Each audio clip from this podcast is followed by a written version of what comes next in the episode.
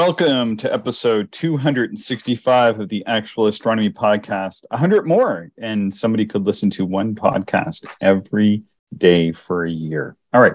I'm Chris, and joining me is Shane. We are amateur astronomers who love looking at the night sky, and this podcast is for anybody else who likes going out under the stars. So we're going to read some listener emails. Shane, um, been a while since we uh, we did this, eh? Yeah, it has been. Uh, we've you and I have been doing a lot of observing, and mm. you know, we've had a couple guests here and there, and uh, the time just flies by. Hmm. Hmm. Dennis had written us a real short one. I'm just going to start with this. Um, He wrote and said that uh, he was listening to the uh, October Observing podcast and heard uh, you hoping for a list of uh, single transits. Um, and so this would be uh, shadow transits on Jupiter by the uh, Jovian moons or the Galilean moons. Uh, and he just sent us a reminder that in Sky and Telescope magazine, each month they publish a list of the transits and occultations each month. So, uh, yeah, that's uh, that's a pretty good uh, reminder of where people can find that. Yeah, I'm just pulling out my Sky News. I think Sky News might do the same thing. I, if I'm not mistaken, but maybe I'm wrong. I don't think no, nothing like that detailed where okay. you would have uh, yeah all those shadow transits and that. They're gonna they will give you in sky news because i know because i help write the base information for that uh, for the RASC we just do double shadow transits for the most part.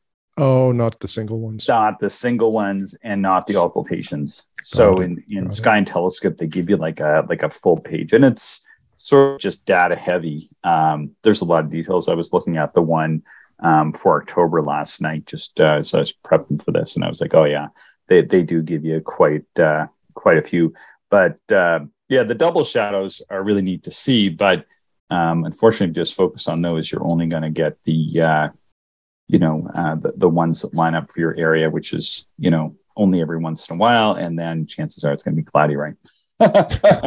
yeah, yeah. If you really want to observe something, it'll be cloudy.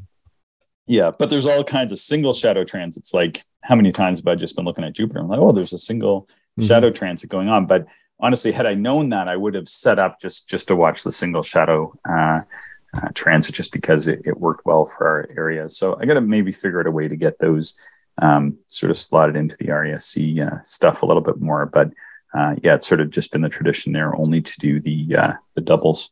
All right, Jr. sent us uh, an email. Do you want to take take a read of that for us?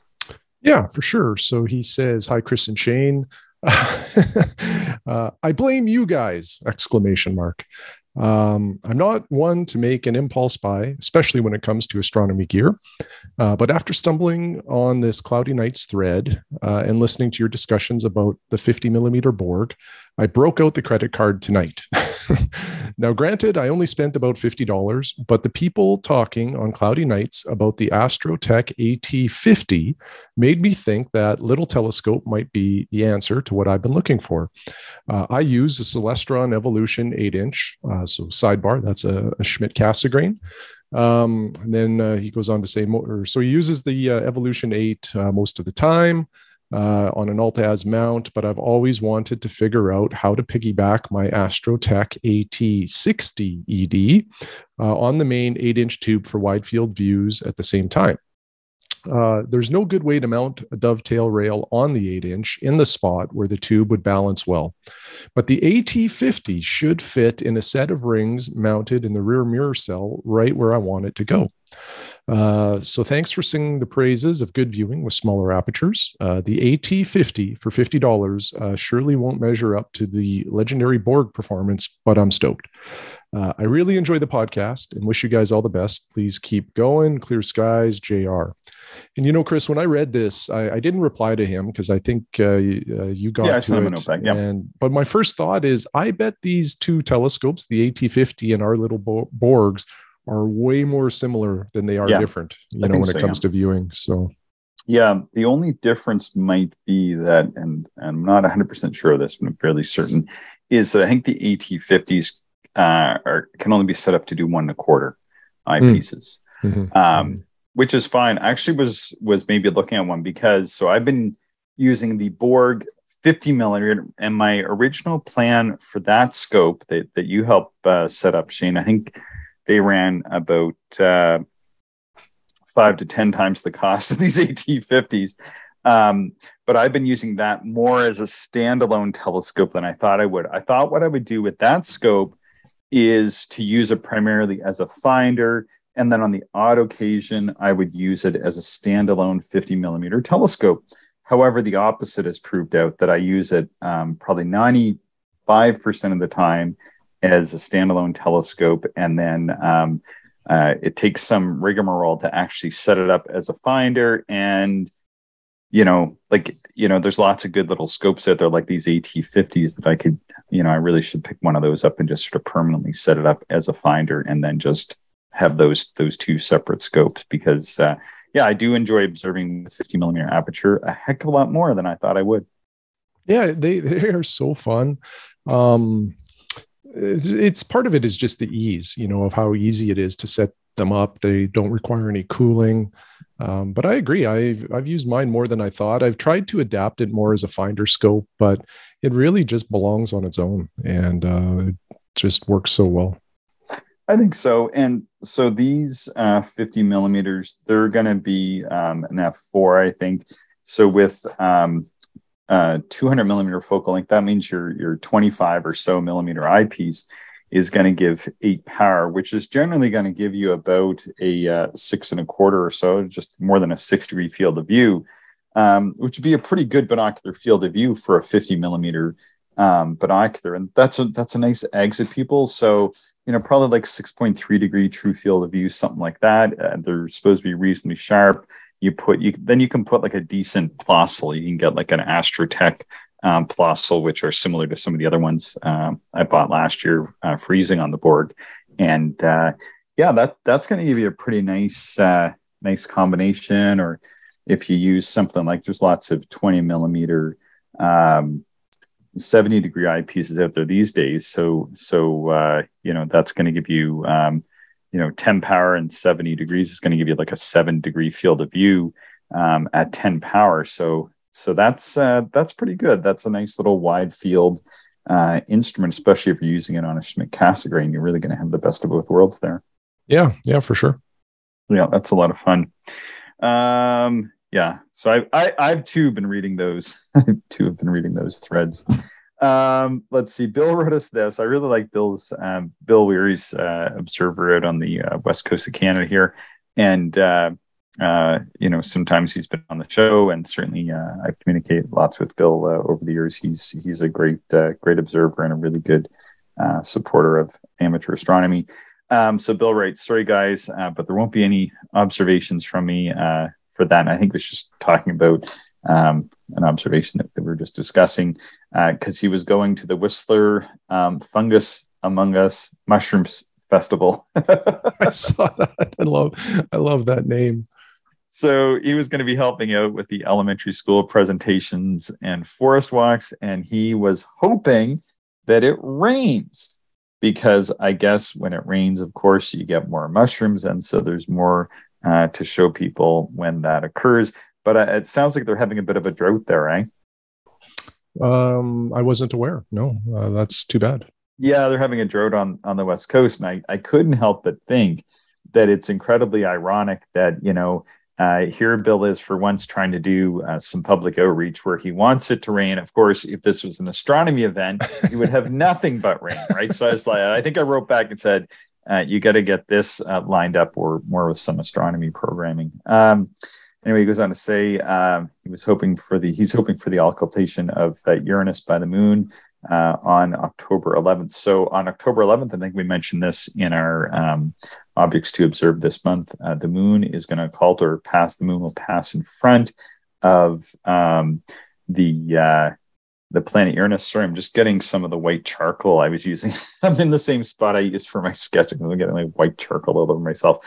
Um, Bill goes on to say, um, very civilized time. I guess it's on the in, in, the evening hours for him on the West Coast, and uh, he said that I have had some excellent observations of Jupiter recently, um, and that uh, let's see, he had a GRS and simultaneous shadow transit one night and a reappearance of uh, of a moon on another night. And uh, late on the night of the 25th uh, into the 26th of September, um, he was able to observe the uh, great red spot using his 20 inch uh, Dobsonian. I think he has one of those 20 inch f uh, f 3.3 or f 3.5 Dobs. Uh, pretty cool instruments.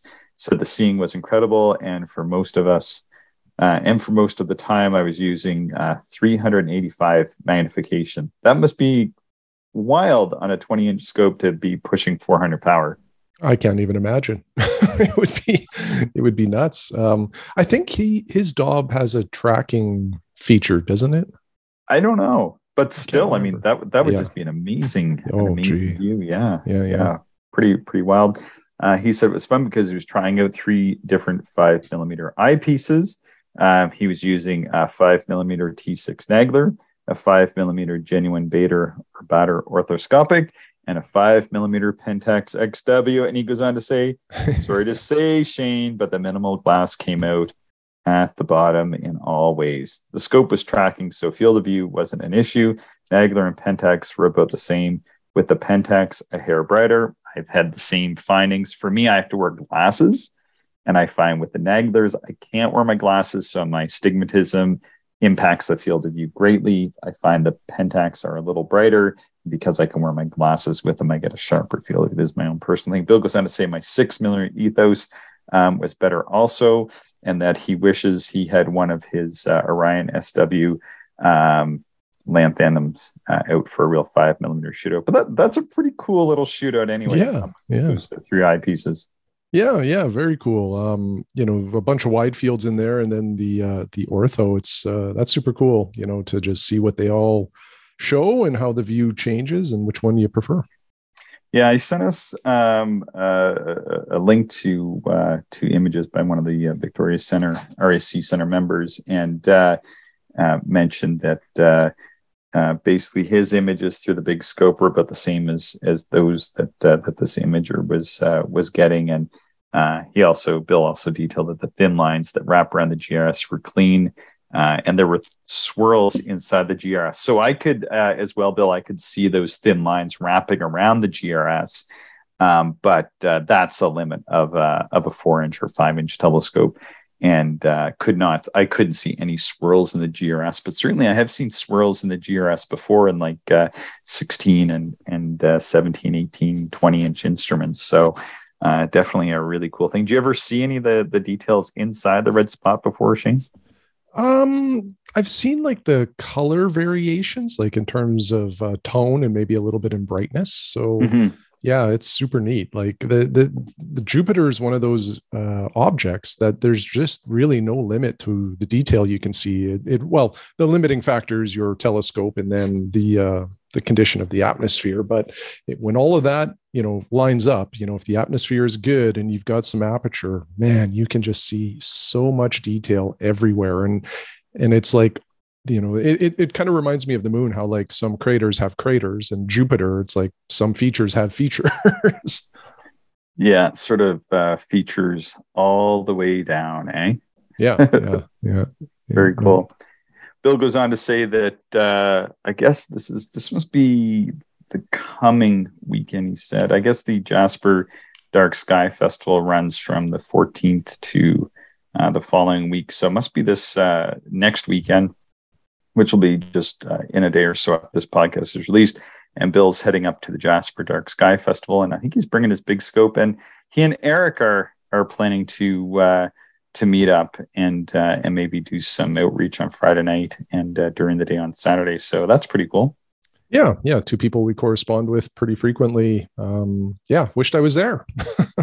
yeah, I certainly do um, for a couple of reasons. So one, I, I really would like to look through. I think Eric has the 17 and a half inch f four and a half or f5, and then Bill has 20 inch, and then uh, they're both uh, you know much better sketchers than I am. So um, I, I, really like to sketch with other people. That's really um, where I improve my skills. So to learn um, the sketching I've done so far up to this uh, white on black technique is uh, from people like uh, you know Risa, who who is a professor of fine arts at, at the University of Regina. She she and, and her friend Sarah taught me a few things, and uh, and then like Randall Rosenfeld and uh, Mark Bratton and uh, and Kathleen Houston, you know, have all sort of played played a part in actually showing me how to sketch in the field.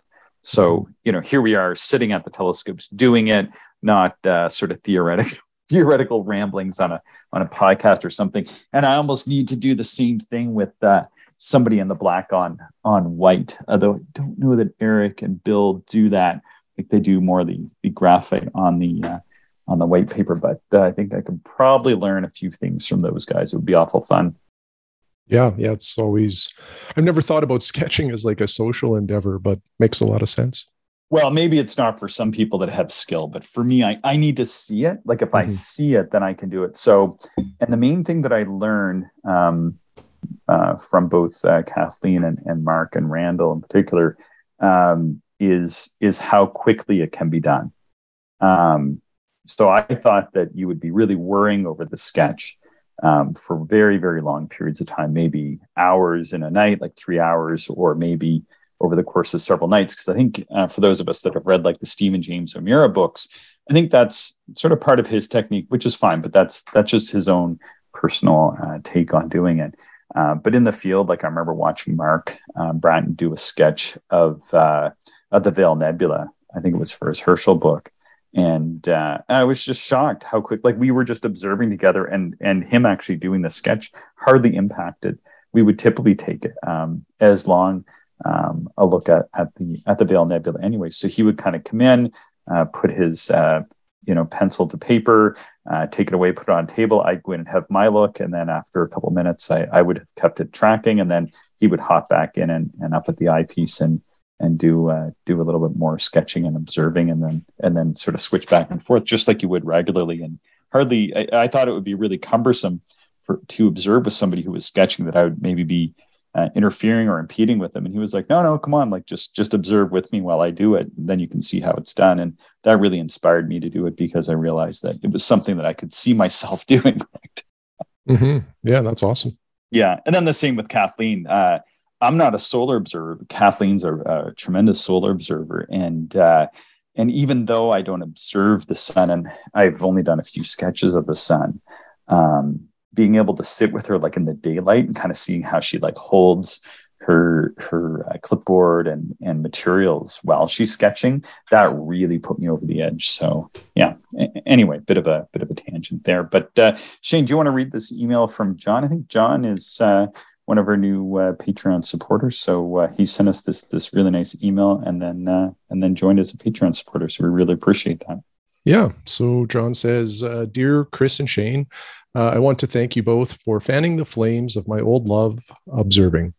Uh, when I was a kid, I spent many hours, and then in brackets, wait for it." Going out under the stars with my department store refractor uh, and then an eight inch uh, Celestron Schmidt Cassegrain that was generously lent to me by a friend of my dad's. Uh, after that scope went back to its owner, uh, life crowded out optical observing until recently. Uh, I began listening to your podcast this year, and you guys really lit the fire to start optical observing again. Uh, I discovered a telescope loan program at my local library and got back in with a four and a half inch StarBlast. I think that's a little reflector, Chris. Am I? Yep. Yeah. Okay. Yep. Um, so I had a blast looking at all my old friends. Uh, and then recently, I bought a pair of Oberwerk 15 by 70 binoculars uh, for my first piece of equipment on reentry. Uh, absolutely loving bino viewing. Uh, I am looking to get an 8 inch Dobsonian at some point when I uh, have money to spend on a telescope. I'm really interested in DSO observing, and an 8 inch is about my financial and logistical limit. Uh, mm-hmm. I also can't wait to start comparing refractors and reflectors uh, for myself. Uh, you really, you guys really got me interested in quality refractors.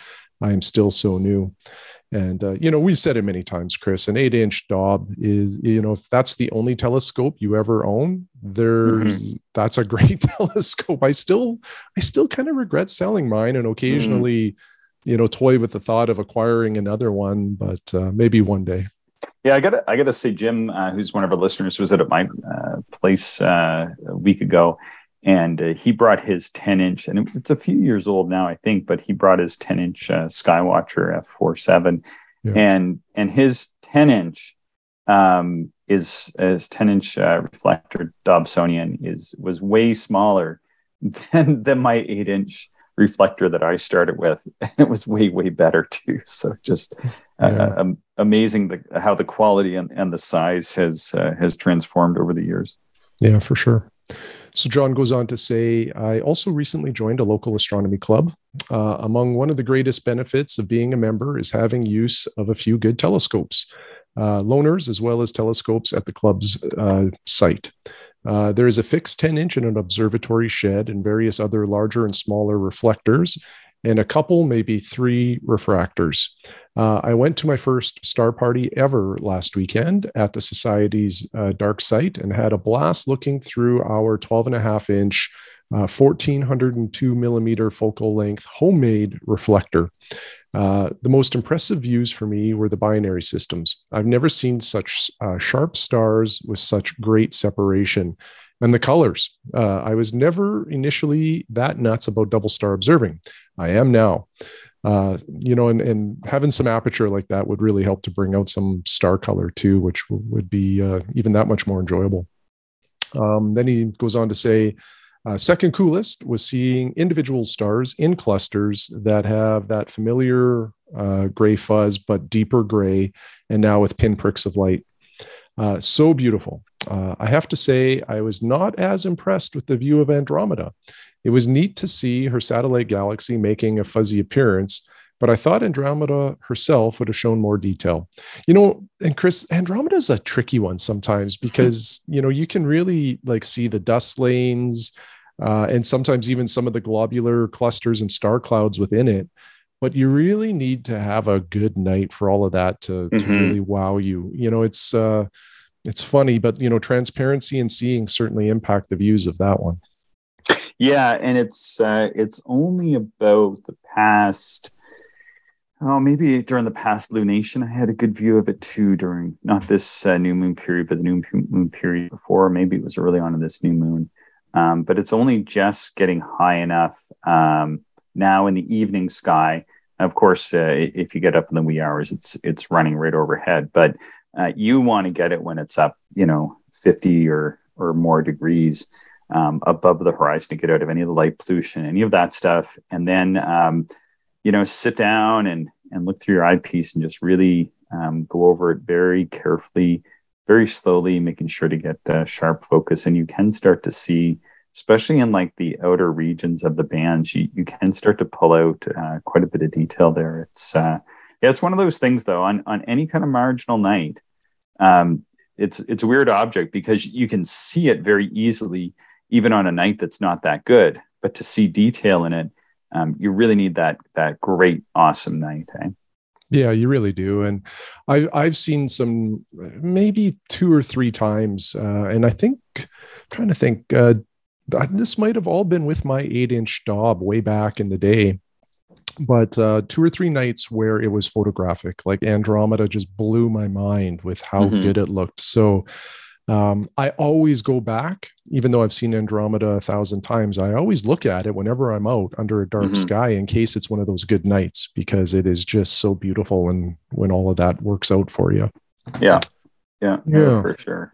For yeah. Sure. So anyway, John goes on to continue here. Where did I leave off? Uh, okay. Uh, also disappointing uh, was the absence of cloud deck features on Jupiter and Saturn. Uh, Saturn's rings and moons were definitely a new view for me, but neither planet showed cloud deck features. And then he asks, Are filters suggested? Um, so that's first question. Uh, then were the lenses all wrong for the job? Uh, maybe eyes not adapted to the brightness. So, what are your thoughts, Chris? Yeah, I don't know. Um, could just be a whole variety of different things. Yeah, you need reasonably good uh, conditions um, you know, as well as a few other things. But yeah, I mean, definitely we're we're seeing some cloud bands on uh, both Jupiter and Saturn. Had the other night I was just out in the evening, just uh, around a bit, and I had a pretty good view of. Uh, there is a pretty good band on on Saturn right now as well. Um, so, couple things: make sure the uh, the little reflector is uh, properly aligned and then uh, if there's if there's a lot of flaring like if the vanes or some of the other parts aren't darkened down any kind of scatter can just obliterate that fine detail. Like this is very, very fine um, detail. But yeah, you can try some filters. Like if you have a blue filter, um, maybe like a what is, like a Wratten 56 or something like that. Anyway, just like a light blue filter, that's going to be your friend on uh, on these planets for sure. Um, so that would be one thing. Dark adapted to the brightness, or sorry, I not adapted to the brightness. Yeah, I don't know. I, I think you know you should be able to see them regardless of your eye adaptation to brightness. One thing you can try doing is uh, if there if you can set up where there's a light off in the distance to kind of trigger those photo, photo um, color photoreceptors in the eye, then that can help. Seeing conditions were not perfect. Yeah, I think if you're having uh, slight wisps of cloud and some haze like that, can obliterate um, the uh, the details on the planets. And the planets were only 30 to 45 degrees off the horizon. Yeah, it might be a little bit low especially for Jupiter, like I you want it to be getting a little bit higher than that. Saturn's going to be reasonably low. Um, anyway, Bortle six as well. That's a that should be reasonably. Uh, it's not really going to matter your Bortle sky. So yeah, what are yeah. your thoughts, Shane? What do you what do you want to chime in with? Yeah, so uh, maybe I'll just read a little bit and then I'll give you my thoughts because I probably mm. should have included these details. Uh, uh, seeing conditions were not perfect, as you mentioned, Chris. Mm-hmm. slight wisp of cloud from time to time, and the planets were only 30 to 45 degrees off the horizon. Um, so, some thoughts that I have is if this was still through the 12 and a half inch, um, even the eight inch, really, um, that's a, a lot of light gathering that's happening there. And I find sometimes uh, more aperture doesn't help me on the planets because the mm. the brightness just washes out some of the features. Yeah. So you may even want to try like a neutral density filter, which just takes some of that light out and it may enable you to see a little more detail. Um, I've even done that hydrogen alpha observing or white light observing on the sun. Just mm-hmm. toning down the brightness helps your eye relax and you see more. Um, so there's that. Um, when the seeing conditions aren't great, back off on the power. You know, if you're using too much power, you're also yeah. amplifying the negative effects of the atmosphere. So yeah. sometimes reducing power actually allows you to see more detail. Um, and then the last thing I'll say is uh, the first time I ever looked at Jupiter, uh, I still remember this view uh, through my eight inch Newtonian. Um, I was really disappointed. Like all I could really see was kind of some brownish uh, with the equatorial banding. Yeah. Maybe the polar regions, and that was it. And I was expecting it to be far more photographic. Now, I don't think that night was a great night of seeing either. But what I found is just observing Jupiter over time, and and I think this really just applies to observing in general. But you just you, you learn to see more just teaching your eye to uh, uh, kind of look for some of that detail at the eyepiece. So I think as you observe Jupiter more and more and more, uh, just naturally you'll start to see more and more detail because you're spending time there. Um, and, and, you'll start to notice subtle things uh, that maybe you would have missed before. Um, and maybe the last thing that I'll pass on, and we've talked a little bit about this probably about a year ago, Chris, when we were doing planetary observing then. Um, a, one of the tips that I got from a, a very seasoned veteran is um, to start observing with like the highest, like if you're doing planetary, start observing uh, with the highest magnification magnification that you have, even if the seeing conditions aren't great, and spend 15 to 30 minutes trying to you know squeeze out as much detail as you can with that highest magnification possible. Then back off the magnification to what the seeing is actually sort of enabling. And um, uh, this gentleman that told me this tip he said like your eye then you know you're sort of like getting it used to seeing like very fleeting uh, very uh, you know marginal detail at high magnification. But then when you back it off uh, to where the seeing supports it it just is so much easier for your eye to see things that he felt he was able to see more planetary detail that way. So yeah. kind of an yeah, interesting that, technique. Yeah that might help. Um, and then as well like like you were saying saying shane it, it depends on the powers. And I've always found like between like 100 125 or 135 power um, often, you know, if the sky is any good at all, that that uh, magnification should give you some decent views.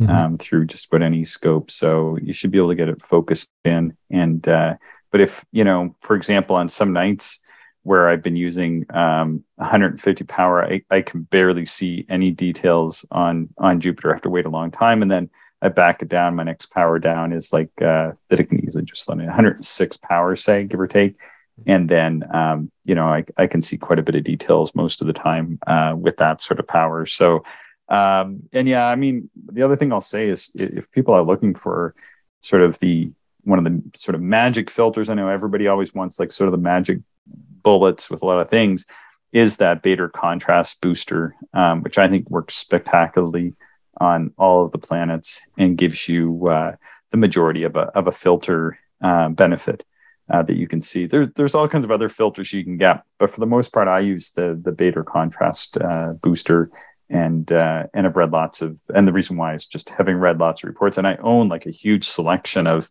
dye in the glass uh, Lumicon filters, which are you know sort of next level up filters uh, anyway just for color filters but i hardly ever use them anymore just because i like the uh, the contrast booster so much yeah yeah i'm with you there yeah. uh, so john's email goes on to say um, it was a bortle 6-ish site uh, doesn't have the details on the two eyepieces that were used, but one was 35 millimeter and one was 16. No filters. Jupiter was just really bright. Uh, same issue when I observed with the four and a half inch as well as the binoculars. Um, just a bright disc. If I spend more time looking, well, my eyes adapt. Well, I don't, again, I don't think it's an eyes adapting thing. I think it's just maybe the seeing conditions weren't that good that night. Um, and just keep on observing. And I think you'll, you know, you'll either time it with better seeing or you'll just start to see more uh, detail as your eyes get used to observing Jupiter uh, over and over. Mm-hmm. Uh, so anyway, he says, I will cut myself off here and maybe go on and on again another time. Uh, I really just wanted to thank you both for inspiring me with your podcast knowledge and love of observing. Sincerely, John. And then he says, P.S. Uh, as a pilot, the term sucker hole refers to sunny blue holes slash breaks in otherwise solid cloud decks.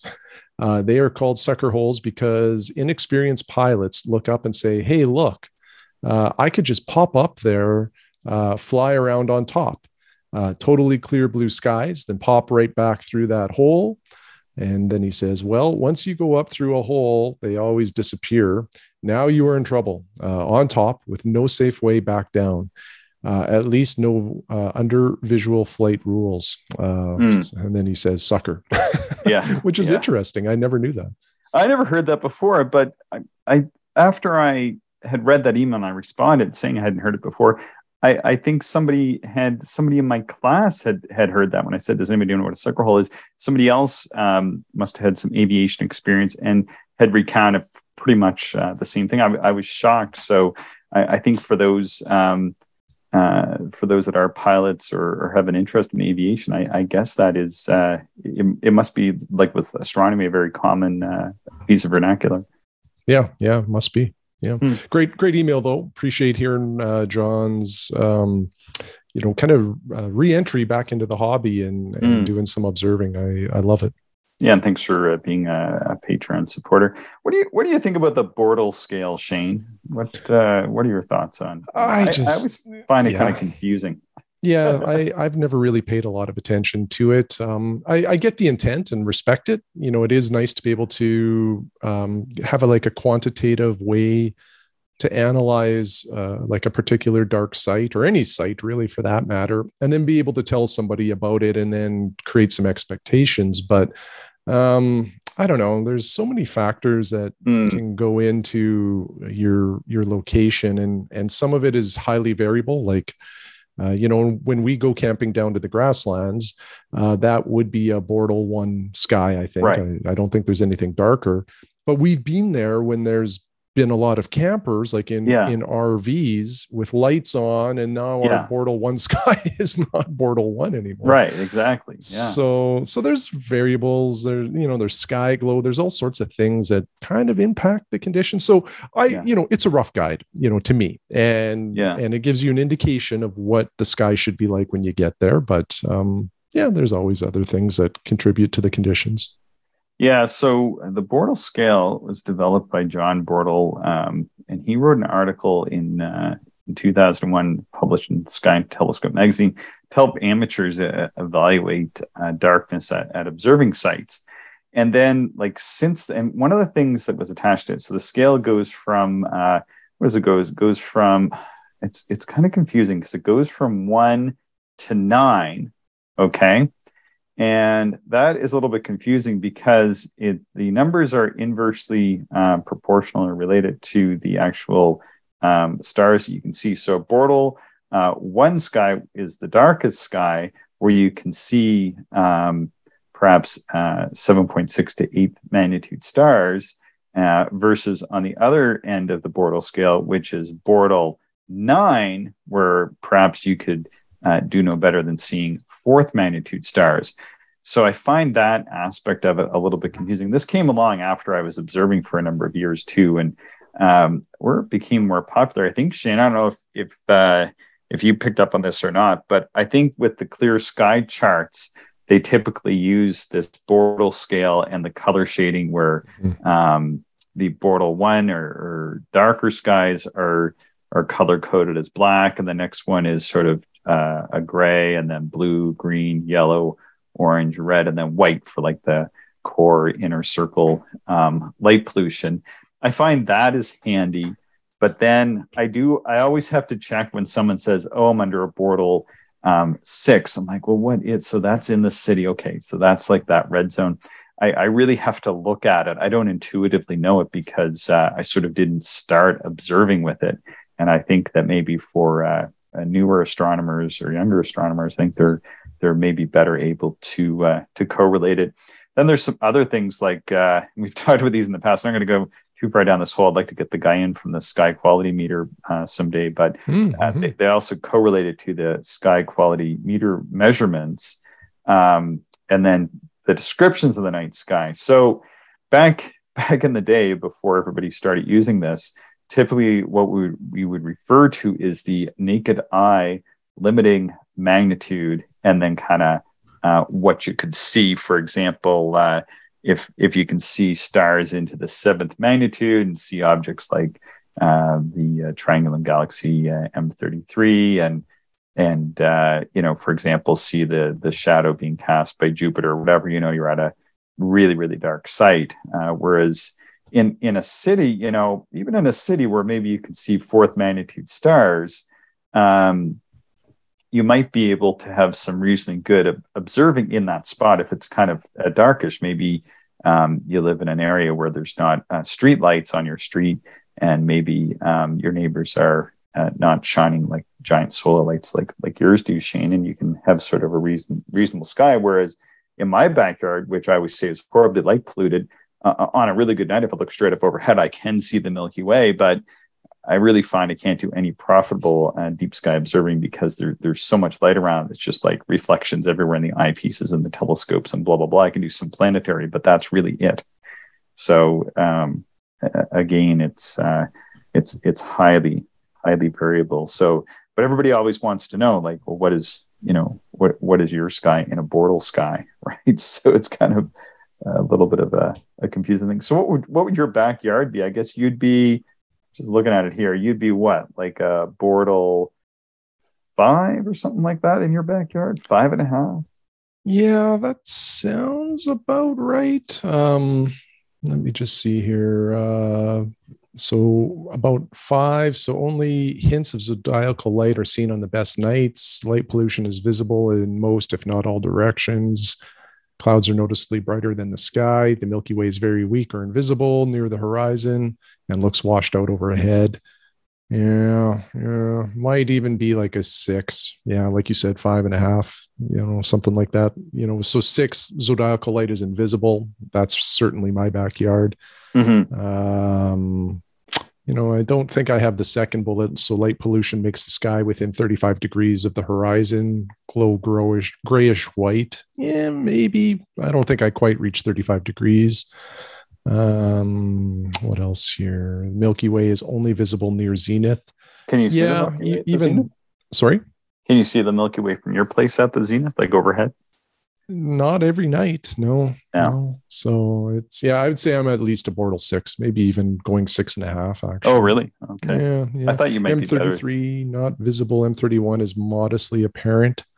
Yeah. even M31 would be a stretch naked eye. So Yeah. When I first moved to my place, like I could, I could like if as long as the moon wasn't up, I could always see the Milky Way. But I like there's so much local light from like neighbors and backyard lights and that that like you know I remember reading in Terence Dickinson's um, backyard astronomer's guide saying, oh, if you can see the Milky Way at all, that's like you should just set up an observatory right there and now and be done with it. But I'm like, nah, no, it doesn't like this is not a good spot for nobody's going to come to my yard and go, oh, wow, like we can see the Milky Way. Like nobody is going to say these words ever. It is not a good spot to do um, observing. But if you walk down to like the conservation area near my place, um, that can be that can be okay. But even still, it's uh, it's really impacted by cars and house lights and and street lights. So you're kind of going to be, you know, really really getting inundated with uh, lights that are around, um, you know, everywhere.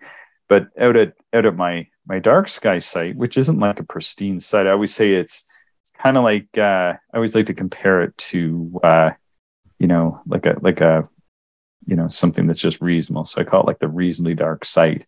Um, but when I first was observing out here, I don't know. Like, I mean, when I look at this and I see like a Bortle five sky which says it's a suburban sky where you get down to um, magnitude five, six to six in the orange zone.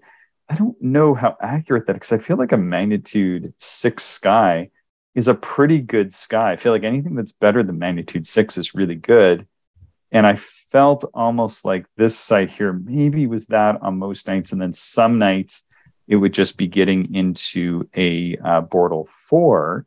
Um, but you know when i talked to some of our listeners and they said that they're oh they're under a bortle 4 but then they couldn't see the milky way and i'm like well i can see the milky way easily from my place mm-hmm. but i'm kind of telling myself that i'm you know sort of a 5 or or a 4.5 maybe is is the best way to rate it. But they're saying oh no i'm under a uh, bortle 4 but i can't see them like way. I'm like that doesn't make any sense. But i think they're just looking at the color coding on the uh, on the charts perhaps. And then now i would say um, because of the the adjustments to the local lighting ordinance uh, we actually popped up um, a full Bortle scale though that is one way where it's useful uh, i would say i went from a 4.5 to a 3.5 i think when you were out here you even noticed a 2 from from last year where all those um, local street lamps that were really really impactful and, and literally would cast shadows um, on the observing uh, site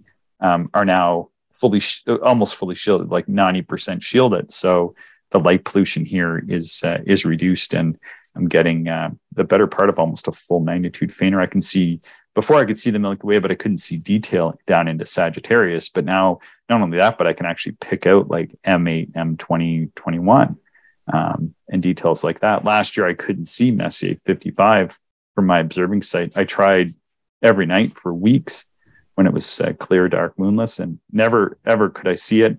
And then this year, the first time I tried, I nailed it, and I've seen it all but on the most marginal nights. I can easily get M55 from this site in my in my four inch this year. So hmm. it, it is kind of an interesting thing, but uh, I, I don't know if it's something to really.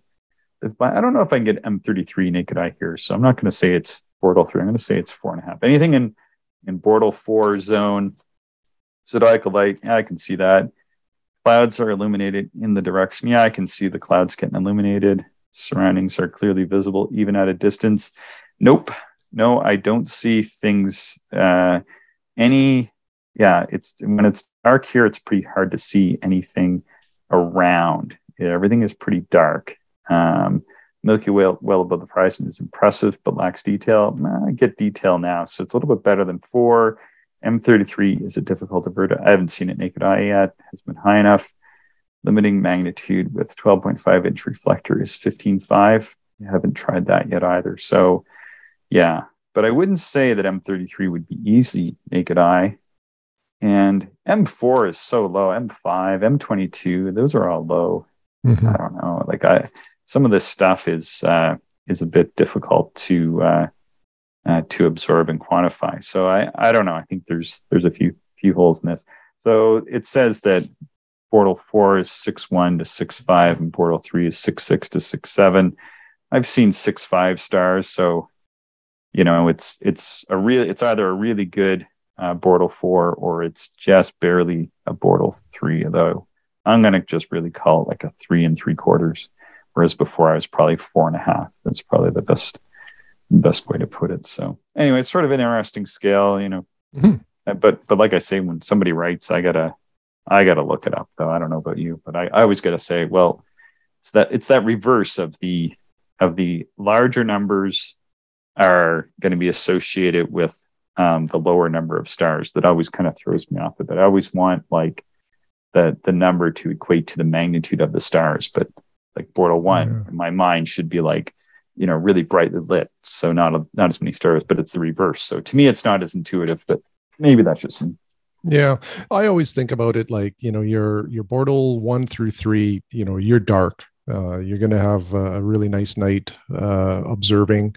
Um, you know, four or five, pretty dark, but not what I would consider like you know uber uber dark. And then really from six to nine is you're you're definitely in light pollution and uh, you know it's impossible for me to remember all of these criteria for each yeah. each of the uh, uh, classes, but so I just sort of chunk it up into sort of sections, you know. Yeah, and then again, like I find like the the variance is so huge depending on um, the observer and their experience and uh, and stuff like that. Like I, you know, for example, sometimes uh, I'll have people who show up to my astronomy class and they live somewhere dark. Um, maybe you know the odd time somebody even in a in a dark place that I've uh, driven through and gotten out of the car and seen the Milky Way from, and I'll say, "Oh, you know, you must have seen the Milky Way."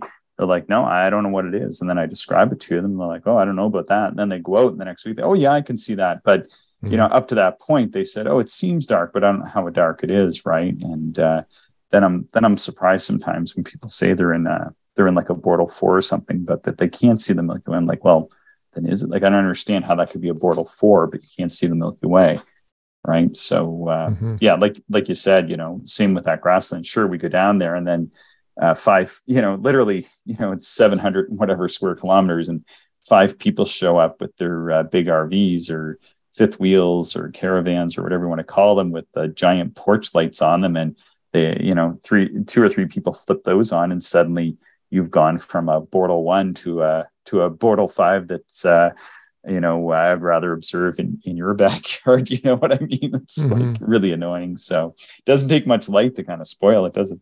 No, it doesn't. It really doesn't. Uh, well, and and we've mentioned this before. When you're in like a Bortle one or maybe even a Bortle two, um, because it's so dark, it's like a super sensitive location to any light. So if you have somebody with like a little campfire going, right, yeah, or uh, you know, if there's a washroom with like a white light that's kind of bright, yeah, you just notice it so much more, and it becomes such a a factor. Whereas if you were in a place that had a little bit of light pollution, this just doesn't even register anymore. So um, that's yeah. the other part of this that you know you have to factor into yeah, it's like uh, you know, like you're referring to there. I think is is down in the grasslands. I think they're working to to rectify these. Is is those washroom lights, which actually meet dark sky code compliant.